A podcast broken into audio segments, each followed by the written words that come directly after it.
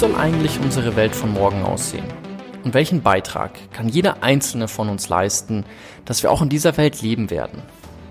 Genau darüber spreche ich mit unserem heutigen Gast Verena Pauster.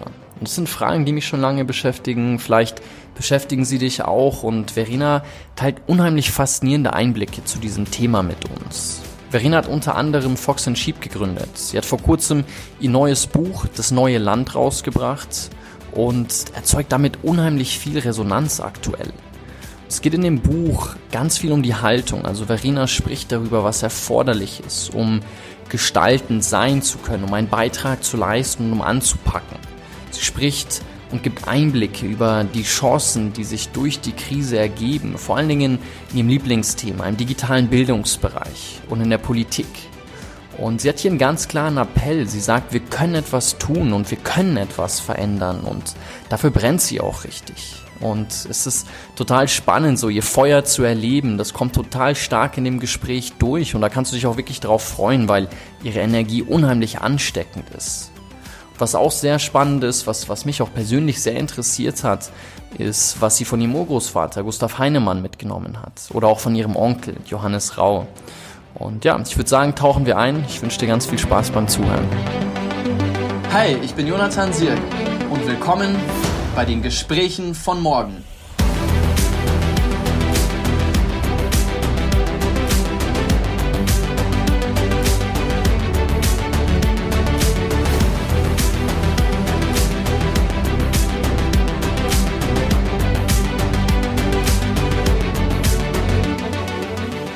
Herzlich willkommen bei unseren Gesprächen von morgen, liebe Verena. Ich muss sagen, dass ich total happy bin, dass wir es in deinen prall gefüllten Kalender geschafft haben und jetzt die Möglichkeit hier haben, äh, viele spannende Themen miteinander zu diskutieren. Ja, ich freue mich auch. Ich äh, bin Mrs. Busy im Moment.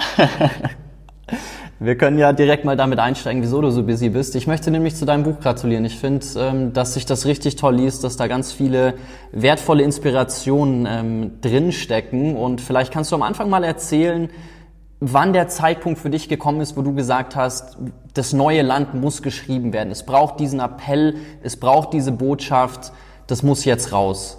Also ich habe den Buchvertrag im November 2019 unterschrieben, als ja noch kein Corona in Sicht war und, ähm, und ich auch eigentlich dachte, ich mache jetzt mal ein Jahr, wo ich so ein bisschen weniger habe und in Ruhe bis zum 31.12. dieses Buch schreibe.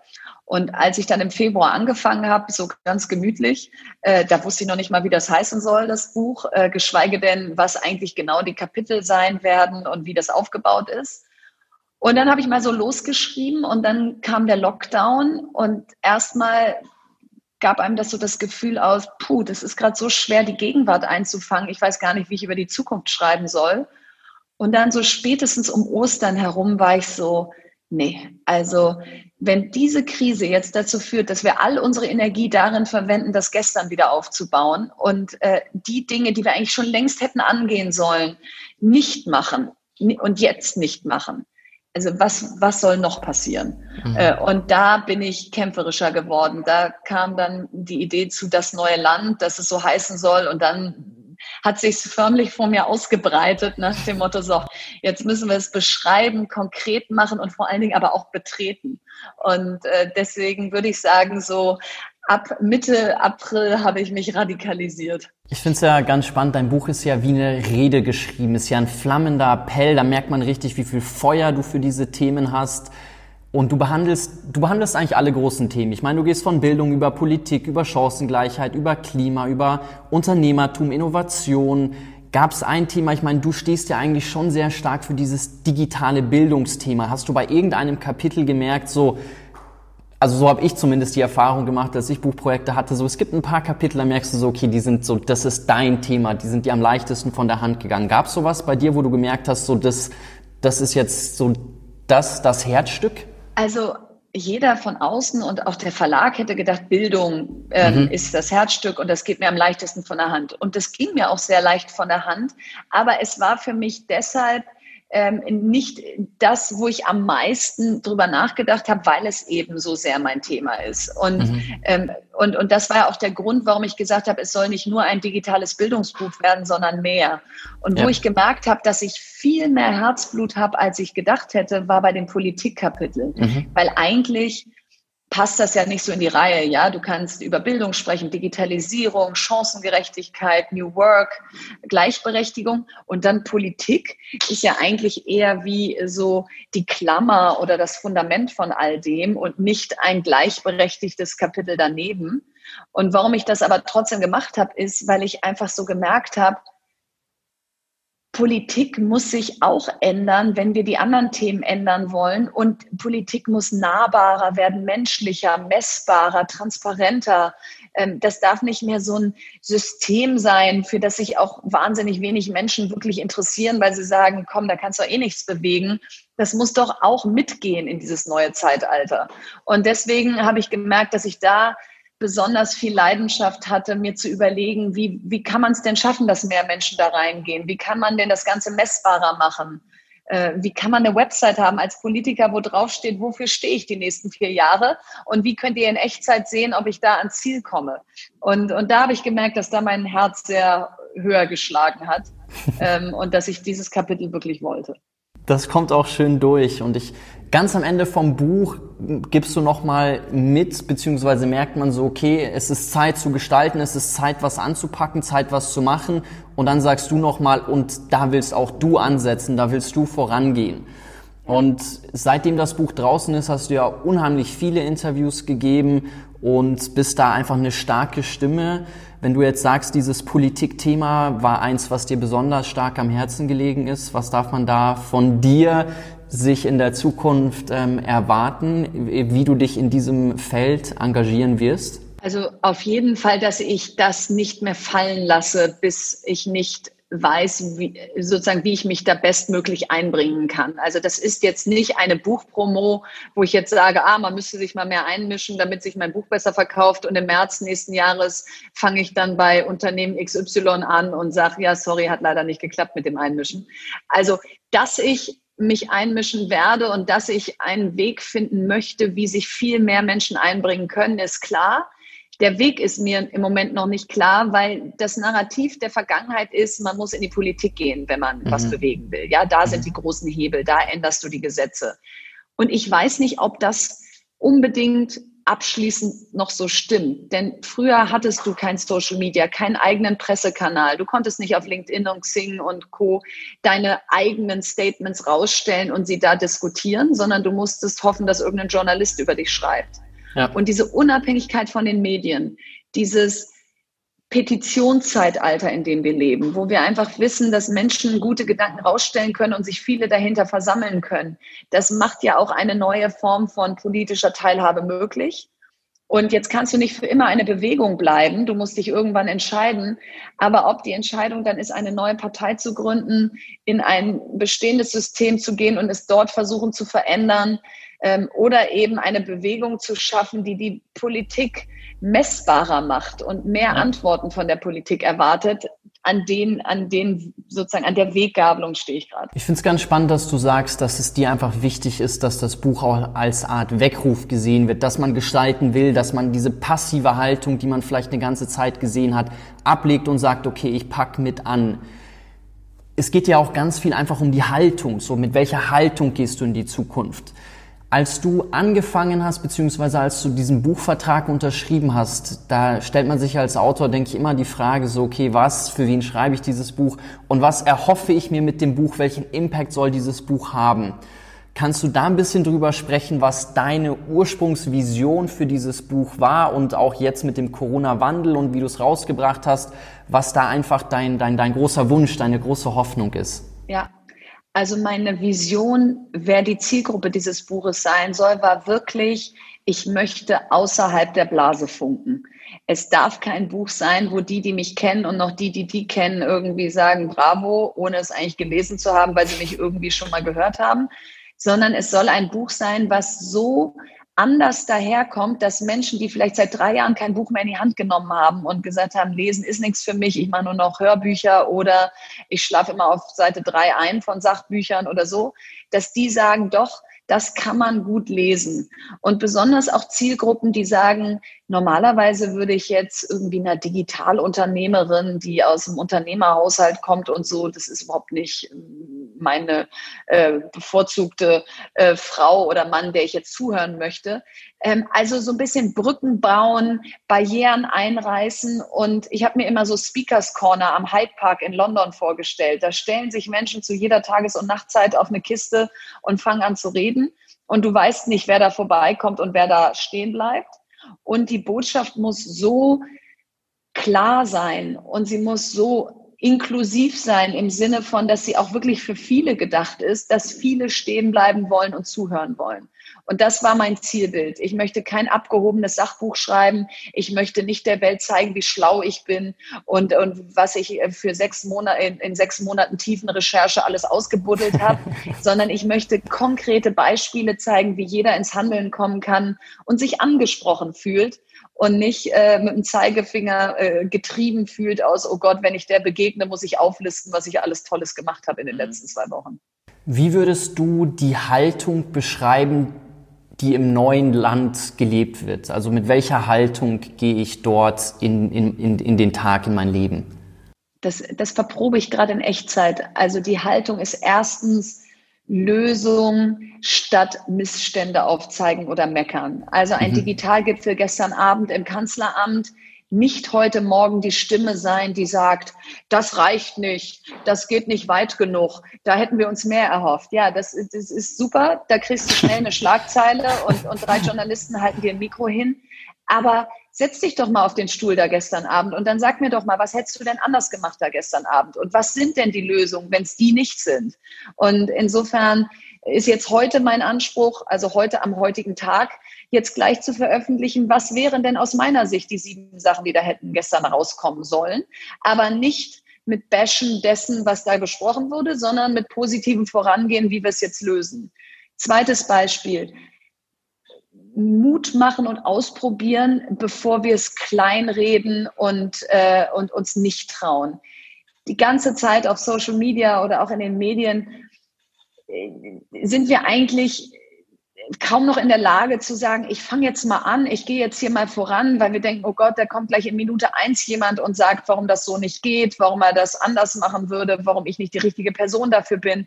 Und das macht irgendwann keinen Spaß mehr, seinen Kopf rauszustrecken, mhm. weil man denkt, Mensch, da wird doch eh nur draufgehauen, lass ich es doch lieber, wirklich lieber im Kleinen oder gar nicht, mir geht's doch gut oder auch nicht. Und dieses, wir trauen uns was, bevor wir es verurteilen, wir wagen etwas, bevor wir es schlecht reden, wir riskieren auch mal zu scheitern, äh, statt es gar nicht zu versuchen, das ist so ein bisschen der Spirit, den ich zum Leben erwecken will. Und dann traut sich die Politik vielleicht mal was und dann war das vielleicht noch nicht die richtige Lösung. Aber hängen wir sie doch dann nicht gleich am nächsten Tag dafür, sondern äh, ja, die Zukunft ist so komplex, die werden wir nicht an einem Tag erfinden können. Da müssen wir iterativ vorgehen. Was ich an deinem Buch und an deiner Haltung super ansprechend finde, ist dieser sehr pragmatische Ansatz. Also auch am Ende von jedem Kapitel hast du ja immer diese zwei, drei Impulse, wo du sagst, okay, das könnte man jetzt konkret machen. Im Politikbereich sprichst du ja darüber, dass es dir wichtig ist, die Messbarkeit, also das, was man eigentlich aus den Unternehmen hat, vor allen Dingen im digitalen Zeitalter, wo du sagst, lass uns Daten sammeln, lass uns dann gucken, was wir daraus eigentlich ableiten können das Ganze auf die Politik zu übertragen. Wie genau würdest du diese Messbarkeit dir wünschen? Also wie würdest du sagen, lass uns die jetzt mal hier wirklich accountable halten und sagen, okay, wir messen das Ganze und sagen nicht einfach jetzt halt wieder vier Jahre vorbei und mal. Also ich, zum einen habe ich das in meinem Buch beschrieben wie ein Valomat für, für ähm, operative Politik und Gesetzesänderung, dass ich also erstmal definiere, was sind eigentlich die Ziele, die wir haben in diesem Land. Also wie soll mhm. eigentlich unser Leben und unsere Gesellschaft aussehen? Und wenn wir die haben, dann brechen wir das runter in die Bereiche Nachhaltigkeit, Wirtschaft, äh, soziale Gerechtigkeit und so weiter. Und jetzt, wenn dann ein Gesetzesentwurf kommt oder eine Gesetzesänderung, dann kann man eben die reinschmeißen in diese Messbarkeitsindex, in diesen Wett Politics Index und gucken, wie wirkt er sich denn auf, aus auf die verschiedenen Kennzahlen, die wir definiert haben. Und dann merkt man eben, dass ein CO2-Preis, der dafür da ist, die Nachhaltigkeit zu erhöhen, die Klimaschutzziele zu erreichen, vielleicht komplett gegenläufig ist zu Konjunkturaufschwung und Wirtschaftsstärkung, weil wenn CO2-Preis die, die Unternehmen belastet, dann werden sie vielleicht weniger stark aus der Krise mhm. kommen. Und dann ist das eine Wahrheit. Wir können nicht so tun, als ob alles parallel möglich wäre und alles äh, äh, irgendwie mitgedacht ist. Das stimmt einfach nicht. Und ich glaube, wir verkaufen den Bürger oder die Bürgerin für dumm, indem wir eben nur noch in sehr abstrakten Forderungen und Zielbildern sprechen, weil wir denken, mehr Detail können wir denen nicht zumuten. Und aus meiner Sicht ist es genau andersrum. Wenn wir mal wieder Bilder in den Kopf setzen würden, aus wo wollen wir eigentlich hin? Was heißt soziale Gerechtigkeit in diesem Land? Wie wollen wir Unternehmertum anders verwurzeln? Ähm, wie wollen wir Nachhaltigkeit so verbindlich machen, dass wir vorangehen in Europa? Und was ist das Ziel dahinter? Dann nimmt man Menschen mehr mit. Und das habe ich in meinem Buch versucht, auch sehr viel Storytelling zu machen, ja. um zu sagen, wer bin ich, wo will ich hin, wie könnte sie aussehen, diese Welt von morgen weil ich glaube, der Grund, warum wir vor Digitalisierung zum Beispiel Angst haben oder Klimaschutz nicht so wichtig finden, ist, weil es zu abstrakt ist, weil es noch niemand in diesem Land geschafft hat, uns wirklich zu sagen, was wir davon haben. Und weil es auch noch vor allen Dingen ein bisschen weit weg ist. Es ist ja immer dieses, wenn wir nicht direkt betroffen sind, dann haben wir nicht das Gefühl, sofort handeln zu müssen. Dann müssen wir nichts verändern. Deswegen war ja die aktuelle Phase so spannend, weil diese unmittelbare Betroffenheit, auch wenn man es vielleicht Anfangs vor allen Dingen kannte ich wenige, die direkt jemanden kannten, der betroffen war, aber es war trotzdem, man hat gemerkt, okay, das, was gerade passiert, betrifft uns alle. Also da muss ich gerade an Maya Goebbels Buch Die Welt neu denken denken, äh, wo sie einfach gesagt hat, wie kann man Klimaschutz eigentlich greifbarer machen und wie kann man den Tag festlegen im Jahr, an dem wir unser CO2-Budget eigentlich aufgebraucht haben, dass wir mal feststellen, oh, das ist aber weit vor Jahresende. Ja. Ähm, und das gleiche bei Digitalisierung dass wir sagen können, die Digitalisierung der Schulen, im ersten Schritt würde ich sagen, lass uns mal ein Schulradar machen, wo man auf ganz Deutschland eine interaktive Karte legt und sagt, wie ist denn eigentlich der Status quo? Also über wie viele Schulen, die noch kein WLAN haben und kein einziges Gerät, reden wir denn? Und wenn dann da eine Zahl wie 36.000 rauskommt, dann wird es plötzlich relevant für uns. Dann sagen wir, 36.000 Schulen haben kein WLAN oh Gott, wir müssen was tun. Wenn wir einfach nur sagen, man müsste mal die digitale Transformation der Schulen vorantreiben, denn das Ziel von morgen ist es und so weiter, dann, dann holst du auch keinen hinterm Ofen hervor. Also ich glaube, du musst klarer, deutlicher werden, wo stehen wir heute, wo wollen wir hin und wie messen wir die Schritte dorthin. Du hast gesagt, dass wir auch aufhören müssen zu glauben, dass wir alles parallel machen können, dass wir viel im Klima, also dass wir einfach nichts, nichts ändern müssen, dass alles parallel weiterlaufen kann. Dein Klimakapitel ist ja das kürzeste im ganzen Buch. Da hast du einfach ein ganz klares Statement auf, auf eine halbe Seite gepackt. Ähm, ganz interessant eigentlich. Siehst du das dass das kommt. Ich meine, da gab es auch, wir hatten bei uns im Podcast die beiden Damen, die die Klimaschmutzlobby geschrieben haben, was ich auch sehr spannend finde, neben dem Buch von Maya Göpel, die da sagen, die Lobbyarbeit ist so stark, die eigentlich verhindert, dass genau das, was du da postulierst, dann auch durchgesetzt werden kann und dass das umgesetzt wird. Und ich habe lange über das Klimaschutzkapitel nachgedacht, weil das ist wahrscheinlich das kürzeste Kapitel der Welt und nicht nur des, äh, des Buches. Und es ist aber gleichzeitig das größte Thema der Gegenwart und Zukunft. Und dieses Paradoxon wollte ich so haben, dass wenn man da auf 18 Seiten beschrieben hätte, was man jetzt mal tun müsste und wie konkrete Lösungen aussehen könnte, dann wäre das ein schlechter Abklatsch von Scientists for Future, von Fridays for Future, ähm, von die Klimaschmutzlobby, von allen gewonnen, von Maya Göpel. Und am Ende für jemanden, der an die soziale Marktwirtschaft glaubt, so wie ich, ist ein Steuerungsinstrument wie der CO2-Preis, wo wir sagen, solange CO2 keinen Preis hat, können wir uns die dollsten Sachen ausdenken, dann werden wir nicht ins Machen kommen.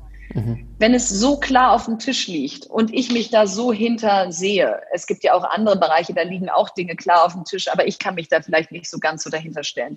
Aber hier habe ich so gedacht, nee, der eine Satz ist es, die CO2-Tonne im neuen Land kostet ab morgen 50 Euro und die geht dann hoch bis auf 130 Euro, aber die wird morgen jetzt umgesetzt. Und wenn du die Diskussion der letzten zwei Wochen verfolgt hast, Frau äh, Ursula von der Leyen, Herbert Dies, der VW-Chef, der einfach sagt, ja, das muss jetzt kommen. Der sagt noch 60 Euro in 2023. Da wäre ich jetzt etwas äh, kurzfristiger. Aber Fakt ist, das müssen wir jetzt einfach umsetzen. Da müssen wir nicht einen einzigen Klimaschutzgipfel mehr zu machen und kein Roundtable und gar nichts und kein Paper, sondern da muss einfach eine Regierung jetzt den Mut haben zu sagen, und es ist noch nicht mal Mut, es ist einfach gutes arbeiten, zu sagen, so, das ist jetzt so und das zurren wir auch noch fest, bevor wir nächstes Jahr alle im Wahlkampf versacken versickern und versacken. Was glaubst du, was das dann für einen Unterschied machen würde, wenn jetzt mal so ein Signal kommen würde, wenn man jetzt wirklich sagt, okay, so wie es von dir vorgeschlagen ist, hey, wir warten jetzt nicht wieder ewig, sondern wir machen hier Corona-Style, wie es mit den Schulen war, von heute auf morgen, wir ändern das und damit müssten wir jetzt alle leben. Es würde einfach dazu führen, dass jedes Unternehmen, jedes Produkt, jeder Konsument transparent gemacht bekäme, wo ist viel CO2-Produktion drin, warum wird das Produkt eventuell teurer, wenn es nicht teurer wird. Ähm, möchte ich es dann vielleicht äh, äh, lieber kaufen? Wie ist die Wertschöpfungskette dahin? Ähm, also wo in welchem ähm, Teil dieses Produkts oder dieses Produktionsprozesses entsteht CO2? Wie kann man das reduzieren? Es würde Eingang in die Jahresberichte der Unternehmen erhalten, weil es plötzlich ein Business Case wäre, CO2 einzusparen, weil es ein Kostenfaktor ist. Also das würde einfach so viele Best Practice und Umsetzungsmechanismen in Gang bringen mhm. und transparent machen. Aber Fakt ist, es käme zu einer Zeit, wo wir sagen, wir haben Corona, wir müssen die Unternehmen jetzt erstmal gut durch die Krise kriegen. Äh, der Konsument soll doch weiter konsumieren. Wir incentivieren das doch schon mit gesunkener Mehrwertsteuer, dass der möglichst jetzt viel ausgibt. Oh Gott, wenn jetzt Dinge teurer werden, nee, das ist jetzt nicht die richtige Zeit. Das, so werden wir nicht wiedergewählt. Mhm. Und Klimaschutz können wir auch noch sagen, kümmern wir uns nächstes Jahr nach der Wahl drum. So, und das ist das Drama, dass wir eigentlich sagen, es, es, es schmerzt uns nicht genug, die Probleme in die Zukunft zu verschieben.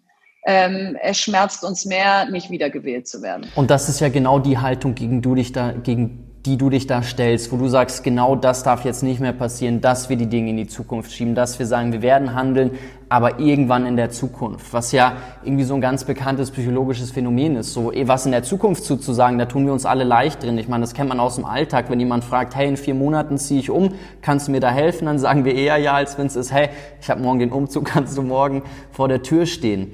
Und da finde ich schön zu sagen, okay, nee, da müssen wir jetzt an unserer Haltung arbeiten. Lass uns mal. Nicht nur an der ja. Haltung, sondern auch, äh, wir müssen Menschen an den Tisch setzen, denen es nicht egal ist, dass es in die Zukunft verschoben wird. Und das sind in erster Linie junge Menschen.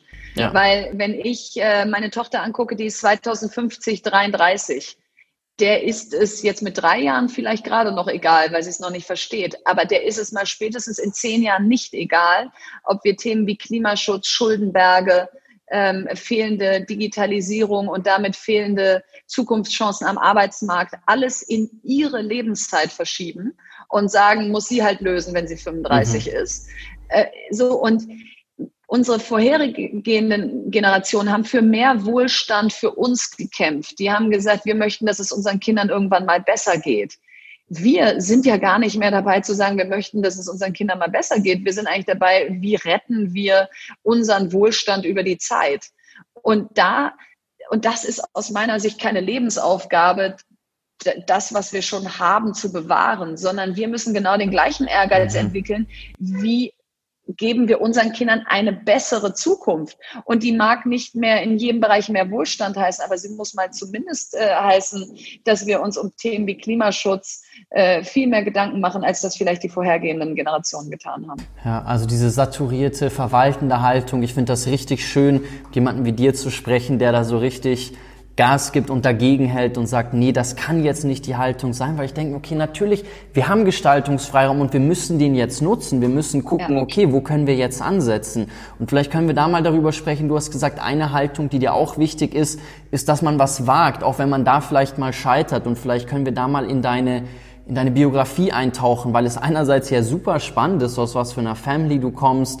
Äh, das war mir, muss ich sagen, bevor ich dein Buch gelesen habe, gar nicht so bewusst, dass du ja im direkten Verwandtenkreis zwei Bundespräsidenten hattest ähm, oder hast ähm, und in einer, in einer Unternehmensfamilie groß geworden bist. Und du hattest ja aber selber auch ein großes Scheitererlebnis, was dich nachhaltig geprägt hat. Also vielleicht können wir jetzt das Ganze in zwei Strängen denken. Einmal darüber, wie dich dein Umfeld geprägt hat, also wie dein Umfeld äh, darauf eingewirkt hat, dass du jetzt das tust, was du machst und dann gleichzeitig aber auch, okay, wie dein Scheitern darauf eingezahlt hat, dass du gesagt hast, jetzt hast du erst recht keine Angst mehr, jetzt ist der Mut da, weil was soll noch passieren? Also ich glaube, mein Umfeld hat erstmal dafür gesorgt, dass du dass du dich Dinge trauen durftest. Also gerade aus einem Unternehmerhaushalt kommend, Da sagt eigentlich keiner, äh, dein Spielfeld ist bis hierhin und weiter gehst du bitte nicht, sondern eigentlich sagt jeder, lauf so weit und so schnell du willst.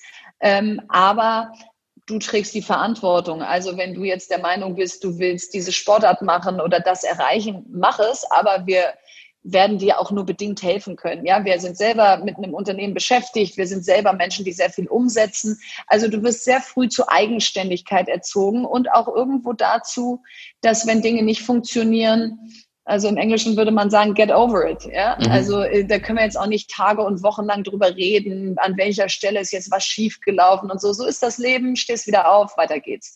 So, und diese Grundsicherheit, die dir da vermittelt wird aus Steh auf, weiter geht's und natürlich, im schlimmsten Fall sind wir da.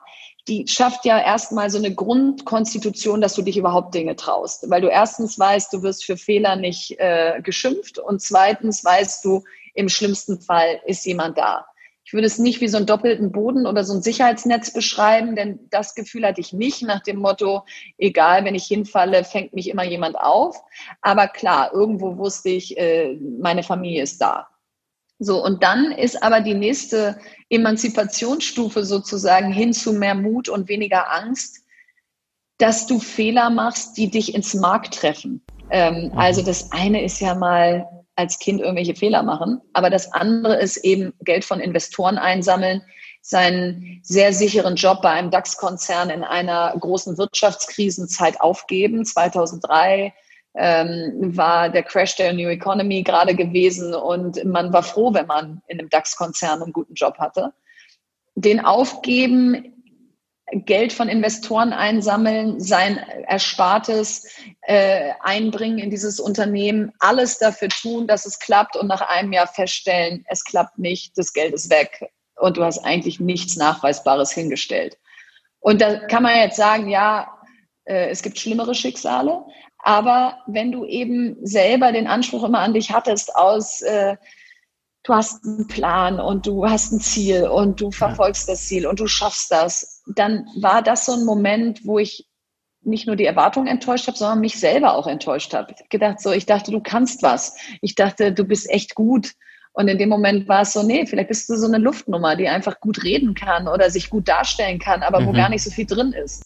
Und ich glaube, dieser Prozess, den dann zu durchlaufen, danach sich wieder aufzurappeln, dann auch ein paar weitere Jahre nicht richtig zu wissen, wohin geht die Reise, bin ich hier auf dem richtigen Weg. Das war alles sehr heilsam für, war jetzt nicht bequem, aber hat mir jetzt auch nicht so geschadet. Also nimmt es dir die Angst, dann diesen Weg nochmal zu bestreiten und nochmal wieder alles zu geben. Und äh, ja, und insofern glaube ich, ist es fast ein Segen, wenn du so ein paar Brüche im Lebenslauf hast weil du an denen eigentlich wirklich wächst. An den Erfolgen wächst du nicht wirklich. Da kriegst du ein paar Schulterklopfer und fühlt sich toll, aber ich glaube nicht, dass du danach größer bist als vorher. Ich liebe dieses Zitat, was du da auch gebracht hast von ich. Ich mag Sören Kierkegaard unheimlich gerne, den, den du ja zitierst, der sagt, dass das Leben vorwärts gelebt wird und dann rückwärts verstanden. Und ja, oft ist es tatsächlich so. Ich meine, während man in einer Krise steckt, während man scheitert, wünscht man das niemanden. Ich meine, das will ja niemand. Aber wenn du dann rückblickend merkst, okay, und das beschreibst du ja auch, was du dann eigentlich alles gelernt hast, was dir diese Zeit eigentlich alles äh, beigebracht hat, dann ist es ein Riesengeschenk, weil du, wie, wie, du sagst, einerseits du legst die Angst ab und du packst dann was Neues an, aber du weißt, was du beim nächsten Mal vielleicht anders machen wirst. Und ich meine, du hast ja dann ein paar Dinge gemacht und dann mit Fox and Sheep ähm, hast du ja dann richtig groß gedacht und das hat ja dann auch, auch richtig gefruchtet. Ja, und deswegen ist es wirklich ein gutes Mantra, dieser Satz, das Leben wird vorwärts gelebt und rückwärts verstanden, weil man steht ja so oft ähm, beruflich oder privat vor Entscheidungen, wo du einfach nicht weißt, ob das jetzt gut ist, da weiterzugehen, das zu machen und so. Und wenn du so ein bisschen als Leitsatz hast, solange du dich weiterentwickelst, solange es nach vorne geht, und da strahlt ja auch Optimismus und positives Denken und Lösungsorientierung mit und eben nicht verzagen, zweifeln, rückwärtsgewandt sein, dann macht es im Nachhinein Sinn. Und der Sinn ja. kann auch manchmal sein, dass man sagt, ähm, also jetzt zum Beispiel auf diese Salatbar-Idee könnte ich ja jetzt rückblickend sagen, das Leben wird rückwärts verstanden, hätte ich das mal nicht gemacht. Aber das ist eigentlich nicht die Lehre, die du dann mhm. ziehst, sondern du sagst, weil danach so viel Gutes kam, äh, war das vielleicht notwendig, dass es an der Stelle ja. mal nicht so gut lief, weil wäre die einigermaßen erfolgreich geworden, wäre ich vielleicht zehn Jahre da rumgedümpelt mit so einer Salatbar und hätte mhm. den Rest gar nicht gemacht. Und es war aber nicht das große Ding, selbst wenn ich es einigermaßen gut hingekriegt hätte. Und so, und, und deswegen, das finde ich eigentlich immer wieder gut, wenn ein ja. Rückschlag kommt oder ein Misserfolg, alles nach vorne schmeißen und weiter geht's. Glaubst du, dass wir in Deutschland jemals an den Punkt kommen, wie es schon eher in Amerika die Haltung ist, wo du sagst, okay, wenn du vom Pferd runterfällst, dann steh auf und, und uh, get back on the horse? Ich meine, in Deutschland, das Stigma, was du hast, wenn du scheiterst, das ist schon krass. Also ich meine, wenn man sich anschaut, dass Insolvenzrecht und Strafrecht direkt miteinander zusammenhängen in Deutschland, hast du das Gefühl, wenn du hier scheiterst, hast du was verbrochen. So, ja. das wäre vielleicht was, wo ich sage, okay, wenn, wenn ich jetzt Co-Autor gewesen wäre, hätte ich gesagt, da müssen wir auch ansetzen. Das kann ja nicht sein, dass das die Haltung ist, dass wir sagen, jemand, der Mut hat, jemand, der in dieses Risiko geht, wovon du sprichst, und es dann vielleicht mal nicht klappt, aus welchen Gründen auch immer, oft auch nicht selbst verschuldet, ja. dass das dann so erstmal dich, dich trifft und wo dir erstmal richtig Steine in den Weg gelegt werden. Ja, nein, das ist absolut so. Wir, wir sind fast der Meinung, es ist besser, es nicht zu versuchen ähm, und, und, und zu verhindern, dass es scheitert, als man traut sich es und, und, und schafft es nicht. Und insolvent gehen, ähm, etwas nicht zu Ende bringen. Es kann ja auch eine Doktorarbeit oder irgendwas sein. Das ist dann so ein Stigma. Und sind wir mal ehrlich, hätte ich den Erfolg mit Fox Sheep nicht gehabt, dann hätte kein Mensch sich für mein Scheitern interessiert. Ja, und dann wäre das auch nicht ein toller Baustein, sondern dann wäre das einfach die, die äh, irgendwie dachte, sie ist Unternehmerin, aber sie ist es doch nicht. So, und ja. vielleicht käme dann meine große Idee erst in fünf Jahren, aber ich wäre einfach bis jetzt schon abgemeldet gewesen als die, die das mal versucht hat und es nicht geklappt hat und danach musste sie halt wieder irgendwo hingehen und ähm, Arbeitnehmerin sein und äh, Siste äh, ist nämlich doch nicht so leicht und Siste, da hat sie sich nämlich doch überschätzt und so. Ja. Und das ist, das ist einfach ein wahnsinniger Hemmschuh für viele zu sagen, komm, dann lass ich es lieber. Und das Gleiche gilt mit Meinungsäußerung. Wenn ich immer das Gefühl habe, ich kriege eh einen auf den Deckel und jemand sagt, wer ist die denn? Die war doch noch nie Lehrerin oder Schulleiterin. Wieso äußert die sich denn zur Bildung? Dann macht es irgendwann natürlich auch keinen Spaß mehr, sich zu äußern und dann eben durchzuhalten und zu sagen, mir egal, ich will was verändern und ähm, dann finden mich halt ein paar auf dem Weg doof. Das ist natürlich die Resilienz, die du irgendwie über die Zeit aufbauen musst. Mhm. Aber das sagt sich eben so leicht und die habe ich vielleicht auch nur, weil ich diesen Misserfolg heilen konnte.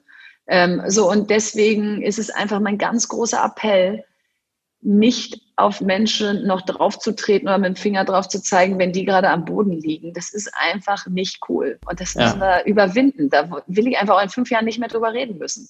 Mhm. Deswegen ist auch das Zitat von ähm, Theodore Roosevelt, der, der Mann in der Arena, das ist einer meiner Lieblingszitate, wo er darüber spricht, dass es nicht der Kritiker ist, der zählt oder derjenige von außen zu urteilen, ist immer so einfach, sondern es zählt halt derjenige, der in der Arena steht, der, der blutet, der den Schmerz durchlebt, aber dann tatsächlich auch sagen kann, okay, ich hab's weird, ich hab's gemacht, ich habe auch wirklich gelebt, so ich habe alles gegeben und ich hab's versucht. Ich muss schon sagen, dass das eine Haltung ist, wenn ich das Gefühl habe, okay, ich habe mich nie getraut, dann muss ich mir die Frage stellen, die ja Henry David Thoreau auch in, in, in Walden dann aufgreift, wo er sagt, ähm, und die auch im Club der Toten Dichter dann groß diskutiert wird, so hast du dann am Ende deines Lebens die Erkenntnis vielleicht ziehen müssen, dass du nicht das ganze Markt des Lebens ausgesaugt hast und nicht alles gemacht hast. Und ich glaube, das ist dann eigentlich vielleicht sogar das größte Scheitern. Und das ist genau das, was mich antreibt. Ähm, ich stelle mir immer vor, wie ich mit 80 auf der Parkbank sitze und dann mein jüngeres Ich in die Pflicht nehme und sage, du warst 41, als es vor dir lag, dass Bildung nicht mehr funktioniert, wie es sollte, Digitalisierung nicht, nicht angegangen wurde, dass man wirklich da in Zukunft mitspielen kann, Klimaschutz vernachlässigt wurde, es immer noch keine Gleichberechtigung gab. Und du hattest sogar eine Stimme und du hattest sogar den Mut eigentlich, diese Stimme zu erheben. Und dann hast du das mal irgendwie sieben Monate gemacht oder elf und danach hast du eigentlich nur wieder dein persönliches Leben optimiert. Und das Gespräch mit mir selbst will ich nicht führen und das Gespräch mit meinen und ich nenne es dann mal unsere Kinder, weil es geht nicht um meine Kinder, sondern mit der nächsten Generation will ich nicht führen aus, warum wart ihr nicht mutiger? Ihr wusstet doch, es läuft uns in gewissen Bereichen die Zeit weg. Ihr wusstet doch, das ist etwas, das müssen wir jetzt lösen, das kann nicht noch 20 Jahre warten.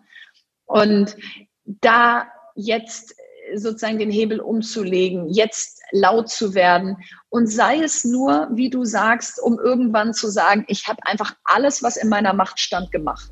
Mhm. So, und ob das dann zum Ziel geführt hat und ob ich da wirklich was bewegen könnte, das wird dann wieder vorwärts gelebt und rückwärts verstanden. Aber ich kann ja jetzt erstmal nur alles reinschmeißen, was ich habe und aus meiner Sicht muss ich das auch, weil ich eben zu einer privilegierten ähm, Schicht dieser Bevölkerung gehöre, die sich das erstens finanziell leisten kann, hier jetzt rein ehrenamtlich so Gast zu geben und die außerdem gesund ist, in einem sicheren Land lebt, gesunde Kinder hat. Also äh, das ist so ein bisschen, das verpflichtet dann. Und, ja. und, und diese Pflicht, äh, Genau, oder diese Verantwortung, die möchte ich halt mehr streuen. Ich will gleich mit dir über dein Herzensthema digitale Bildung sprechen. Davor habe ich noch eine Frage, die mich persönlich sehr interessiert. Ich meine, dein Urgroßvater war Gustav Heinemann, den du nicht mehr kennengelernt hast. Ich glaube, er ist irgendwie drei Jahre bevor du geboren wurdest gestorben. Und dein Onkel ist Johannes Rau. Und in dem Buch beschreibst du, dass du an, an Heinemann sehr inspirierend fandest, dass er den Mut hatte, auch zu sagen, er geht in ganz unterschiedliche Parteien und macht halt das, wo er sagt, okay, da wird das Richtige getan und nicht, da hast du eine Treue um des Treuewillens. Gab es ein paar Dinge, die in deiner Familie besprochen werden, wo du sagst, okay, das waren so die Key Learnings oder so Kernbotschaften, die diese beiden besonderen Persönlichkeiten euch dann mit auf den Weg gegeben haben? Ja, unterschiedliche Sachen. Also Gustav Heinemann, auch wenn er selber nicht mehr äh, da war, ist er natürlich, er hat er natürlich durch meine Großmutter und meinen Vater weitergelebt, äh, die natürlich beide geprägt waren von ihm. Ich glaube, dieses sich treu bleiben, für etwas stehen, Haltung einnehmen, sich nicht verbiegen lassen, das war sehr stark das Erbe, was ich von ihm mitnehmen konnte. Mhm ähm, dass, es, dass es einfach einen Wert hat, sich zu verankern, weil man dann sich an jemandem reiben, orientieren kann. Wenn du so wie so ein Fähnchen im Wind bist und sagst, äh, wenn ich in der Partei bin, bin ich so, wenn ich mit denen spreche, rede ich so und ja. überall versuche ich everybody's darling zu sein, dann ist das natürlich ein sehr verlockender Impuls, weil wer ist nicht gerne beliebt und wer kriegt nicht gerne gutes Feedback. Aber dann veränderst du ja nicht wirklich was. Ja. Und von Johannes Rau habe ich wirklich Werte vorgelebt bekommen, wie sie eben nicht theoretisch auf dem Blatt Papier stehen, sondern wie man sie ins Leben bringt. Also ich erinnere mich an so viele Situationen, wo wir in Restaurants mit ihm saßen, im Urlaub waren, Skifahren, auf der Hütte, wo auch immer und Menschen über Menschen kamen und wollten mit ihm reden, ihm was erzählen, ihm danken, was auch immer. Und egal wie viele kamen, er war zu allen gleich freundlich und höflich. Er hat alle auf Augenhöhe behandelt. Er hat sich, er hat Rückfragen gestellt. Er wollte verstehen, welcher Mensch steht da vor ihm. Ähm, er hat nie raushängen lassen, dass er jetzt eigentlich irgendwie der Ministerpräsident oder der Bundespräsident ist und wer ist denn der andere? Und davon können wir uns heute, glaube ich, eine große Scheibe abschneiden, denn wir verurteilen und kategorisieren heutzutage sehr, sehr schnell aus. Bist du für mich wichtig? Mhm. Äh, denkst du ja. so wie ich? Äh, ach du, du nervst mich gerade, du blockierst dir die Straße mit deiner komischen Demo, was auch immer. Aber ja. wir haben erstmal nicht dieses Gefühl von, ich gehe positiv auf dich zu und möchte dich kennenlernen, sondern mhm. eigentlich eher so, ich kenne dich nicht, was willst du von mir? Ja. Und das ist etwas, das hat er mir stark vorgelebt, auch mein Großvater äh, mütterlicherseits, also der mit dem Zitat, war auch ein Mensch, der an der Tankstelle immer 20 Mark Trinkgeld für die Klofrau gab, weil er gesagt hat, die soll heute Abend stolz auf sich sein. Und wenn ich ihr 50 Pfennig gebe, dann ist sie nicht stolz auf sie. Wenn sie 20 Mark kriegt, dann hat sie das Gefühl, sie hat heute richtig einen guten Job gemacht. Und, mhm. und solche Sachen haben mich beeindruckt als Kind und die versuche ich heutzutage weiterzuleben. Das ist schön und das ist ja auch was, was man dann tatsächlich durch Bildung mit transportieren kann, also was man anderen weitergeben kann und in, in dem Bereich ein Satz, den man immer mit dir in Verbindung bringt, der, glaube ich, auf deiner Website und überall auch in deinem Buch steht, ist, dass Kindern chancengleichen Zugang zu Bildung zu ermöglichen eine Grundvoraussetzung für die Zukunftsfähigkeit unseres Landes ist. Und ich würde gerne mit dir darüber sprechen, so, du setzt dich ja sehr stark vor allen Dingen für individuelles Lernen ein, sagst, dass die Zukunft der Bildung darin bestehen muss, dass wir Kinder abholen, wo sie stehen. Wie können wir das gestalten? Also wie können wir das anpacken? Ich meine, du hast sehr, sehr viele, viele Initiativen gestartet, hast während der Corona-Zeit da tolle Plattformen, den größten Hackathon auf, aufgestellt, wo du ja schon mit, mit, mit vielen Beispielen vorangegangen bist. Vielleicht können wir da, da noch drüber sprechen. Ja, also zum einen meine ich mit diesem chancengleichen Zugang eben auch Zugang zur Demokratie der Zukunft. Wenn wir Kindern an den Schulen nicht Medienmündigkeit beibringen, was ist Meinung in einem YouTube-Video, was ist Fakt, was ist Real News, was ist Fake News, was sind Quellen, denen man vertrauen kann, was sind Quellen, die vielleicht eigene Ziele verfolgen, dann wird es wahnsinnig schwer sein, Demokratie stabil zu halten, weil du einfach die Wahrheit nicht mehr kennst und du weißt nicht mehr ähm, sozusagen, was du glauben sollst. Und dafür brauchst du ja irgendwas in dir drin, was dir so ein Seismograph oder so ein Kompass gibt für wie kann ich denn Dinge beurteilen? Mhm. So, also das ist auch noch so eine Dimension, die wir immer vergessen, dass die Digitalisierung der Schulen nicht nur heißt, dass sie dann auf den Geräten Dinge kreieren können und äh, mit den Geräten umgehen können, sondern es, es hat auch was mit Medienmündigkeit zu tun. Und Demokratie wird eben in Zukunft noch viel stärker über die sozialen Medien gelebt werden als über die klassischen Medien. Und da müssen wir eben auch ran. Aber warum ist das für mich so wichtig? Also zum einen ist es unser einziger Rohstoff, den wir nicht importieren müssen, den mhm. wir hier haben. Und wenn man normalerweise in Rohstoff und Rohstoffförderung denkt, dann würde man alles tun, um diesen Rohstoff maximal zu fördern, zu veredeln, in die ganze Welt zu exportieren. Äh, so, ähm, den Wohlstand er wäre Grundlage für den Wohlstand des Landes. Und wenn wir Bildung darauf übertragen und sagen, wir wollen die Menschen ausbilden, die in Zukunft die großen Innovationen hervorbringen, die die großen Denker von zukünftigen gesellschaftlichen Strömungen sind, die in der Lage sind, ein, ein, ein Europa zu definieren, was eben nicht sich immer nur an China und Amerika misst, sondern eine eigene DNA hat und, und im besten Fall äh, Vorreiter ist für äh, wie die Zukunft aussehen kann, dann ist das alles Bildung, was dem zugrunde liegt. Und wenn wir da die Hälfte der Gesellschaft nicht mitnehmen und nicht nur der Kinder, sondern eben auch der arbeitenden Bevölkerung und sagen, die sind einfach nicht ausgebildet für diese neue Welt, dann wird das ganz schwierig sein, dass so eine Gesellschaft auch zusammenhält und zusammenbleibt und nicht in ihre Teile zerfällt. Und deswegen würde ich so weit gehen zu sagen, das Thema muss an die Schulen, aber das Thema muss auch in die breite Bevölkerung. Und wir brauchen digitale Volkshochschulen, wo verpflichtend jeder Bürger, jede Bürgerin einen Grundkurs und danach einen selbst auszuwählenden weiterführenden Kurs belegen muss, damit wir teilnehmen können an dieser ja. Zukunft. Und ja deswegen werde ich bei dem Thema so leidenschaftlich, weil ich denke, das ist die eine große Weiche, die wir stellen müssen, mhm. um alles andere danach möglich zu machen. Dieses Teilnehmen können ist, ist, ist da ganz zentral. Und ich fand das auch schön, wie du über dieses das mit den Rohstoffen verglichen hast. Und ich finde es ganz spannend. In einem Bereich, wo man das eigentlich schon sehr gut sehen kann, ist auch ein Bereich, der dir ähm, besonders am Herzen liegt. Und das ist das Fußballthema. Ich meine, da komme ich auch her. Ich habe äh, lange gekickt und, und auch versucht, da, da eine Karriere zu starten. Und da sieht man schon, das habe ich bei ganz vielen Vereinen, natürlich ist das dann auf einem höheren Niveau, aber wie dort dann versucht wird, mit den Talenten zu arbeiten, wie man da versucht, das ist ja auch eine Ausbildung, das ist ja auch eine Weiterbildung. Da wird so viel rein investiert, da wird so viel gemacht, da wird so viel getan, um dann noch die letzten paar Prozent rauszukitzeln.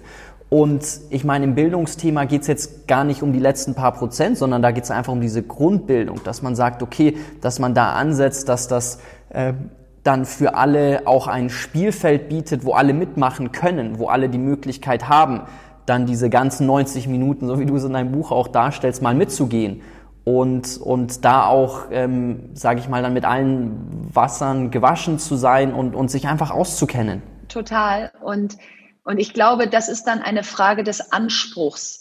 Also wir hatten immer so einen hohen Bildungsanspruch. Wenn, wenn äh, Bücher gedruckt wurden zum ersten Mal, dann hat das Bildungsbürgertum Bibliotheken gebaut und allen öffentlich zugänglich gemacht. Also immer wenn es einen Bildungssprung gab, wenn also Bücher gedruckt wurden, haben wir Bibliotheken gebaut, damit wir sie allen zugänglich machen können. Ähm, so und in das jetzt auf das digitale Zeitalter übertragen, wir müssen diesen Anspruch erstmal formulieren. Ich glaube, wir sind uns noch gar nicht einig, ob wir das überhaupt wollen, diese Digitalisierung der Schulen, weil wir irgendwo im Inneren denken, die Kinder hängen eh schon genug vor den Geräten, wir auch. Diese blöde Digitalisierung, die macht uns alle völlig kirre und wir können uns alle nicht mehr konzentrieren und jetzt sollen die armen Kinder das auch noch in der Schule haben. Das war doch der letzte Hort von normalem Leben. Mhm. So und solange wir das so sehen, dass wir jetzt in den Schulen Geräte verteilen, damit da gedattelt werden kann, haben wir überhaupt keinen Konsens darüber, dass wir das überhaupt wollen. Und dass das aber natürlich überhaupt nicht das Ziel der Übung ist, sondern dass wir sagen, um medienkompetent zu sein und die Geräte auch mal wegzulegen, um medienmündig zu sein und zu verstehen, was da eigentlich passiert um zu wissen, was meine Daten sind und was man mit denen machen kann und wem ich die geben möchte, bis hin zu, wie ich Gestalter der neuen Welt werde und Jobs wie Data Scientist und User Interface Designer und was weiß ich was ergreifen kann. Wenn wir die Basis nicht in den Schulen legen, dann bilden wir gemäß Humboldt keine mündigen Bürger von morgen mehr aus, ja. sondern dann ist es eher nette Betreuungseinrichtung, damit die Eltern in der Zeit arbeiten können, ist auch ein volkswirtschaftlicher Wert. Aber dann bitte sagen wir nicht mehr, dass wir einen Anspruch an unser Bildungssystem haben. Und, und den Anspruch brauchen wir aber. Und deswegen, glaube ich, müssen wir jetzt über diese Hürde springen, aus dass wir da alle noch nicht so richtig wissen, wohin die Reise geht. Das Weltwirtschaftsforum hat gesagt, 65 Prozent der heutigen Grundschüler werden in Jobs arbeiten, die es heute noch nicht gibt. So, und diese Unsicherheit, die ist groß und die lähmt uns. Und da müssen wir jetzt drüber springen und sagen, dann bilden wir jetzt auf Verdacht aus und wenn wir in fünf Jahren feststellen, wir müssen dann noch mal ein bisschen justieren, dann machen wir das. Aber das ist alles besser, als an der Startlinie stehen bleiben und sich nicht trauen, loszulaufen. Und ich meine, was wir ausbilden, ist ja auch ein gewisser Mind, ein gewisses Mindset, wo wir sagen, okay, wir können dann reagieren, wir sind adaptionsfähig, wir kriegen eigentlich äh, Tools an die Hand, wo wir sagen, okay, das ermöglicht uns dann lösungsorientiert handeln zu können. Und was diese Debatte angeht, wo du sagst, ob dann Geräte noch in den, in den Schulraum gebracht werden können. Ich meine, es ist ja immer die Frage danach, egal was man macht, wie gezielt man dann trainiert, wie gezielt man damit übt, wo du auch sagst, okay, dann lass mal schauen, dann macht man ein Projekt und dann lernt man zum Beispiel, wie man einen Podcast aufsetzt. Man lernt eine bestimmte Fähigkeit, man lernt eine Programmiersprache. Da musste ich übrigens in deinem Buch lachen, ähm, als du beschrieben hast, wie dein Sohn, glaube ich, hier den, den Ribbeck im Haveland ähm, dann in so eine ganz andere Form gebracht hat, weil wir in der sechsten Klasse haben damals genau dieses Gedicht in einen Rap umgeschrieben und ich kann diesen Rap heute noch. Also wir haben dieses Gedicht genommen und wir haben daraus einen Rap gemacht und wir haben den aufgenommen und wir haben den Text umgeschrieben bei genau dem Gedicht und das bleibt hängen, weil du selber gestaltest. Total, total.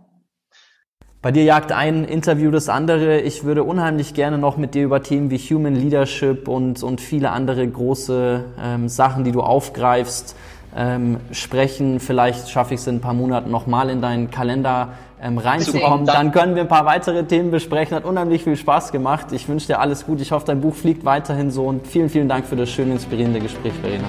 Vielen Dank an dich.